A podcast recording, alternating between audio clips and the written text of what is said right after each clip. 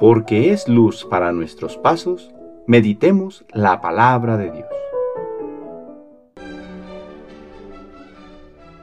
Del Santo Evangelio según San Mateo capítulo 15 versículos del 21 al 28.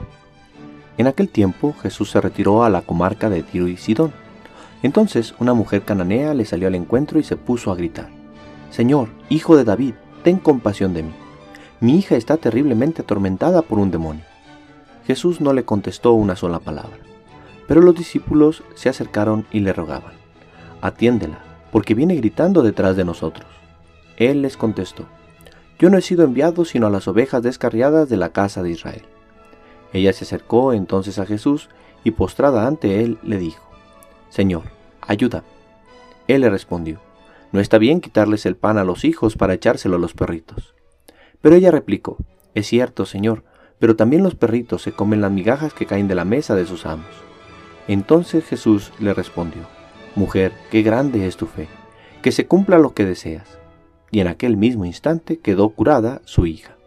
Palabra del Señor.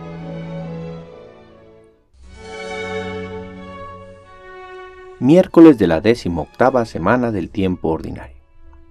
Mujer, qué grande es tu fe.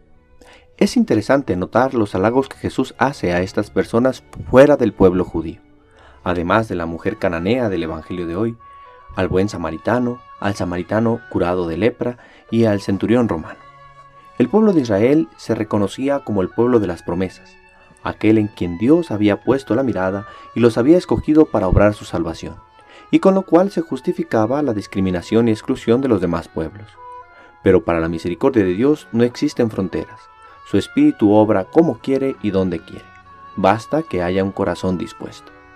Tal es el caso de este Evangelio. Esta mujer, de quien desconocemos su nombre, solo sabemos el lugar de donde procede. Se acerca a Jesús, hace una profesión de fe, afirmando que Jesús es el Hijo de Dios, pero su fe es probada. Primero, con una aparente indiferencia, y después con la afirmación de que no hay que tirar el pan de los hijos a los perritos. Pero ella se mantiene firme, sabe ante quién está e insiste que con las migajas basta. En ocasiones la gente que está fuera nos dan lecciones de fe más fuerte y firme que los que aparentemente somos de casa. Personas que con su fe humilde y sincera arrancan gracias al cielo, aunque ellas dicen que no saben hacer oración porque su ruego surge desde el amor y la sencillez de un corazón que busca a Dios. Y a veces nosotros, los de casa, nos rutinamos en la satisfacción y autosuficiencia de ritos y rezos en los que no ponemos el corazón.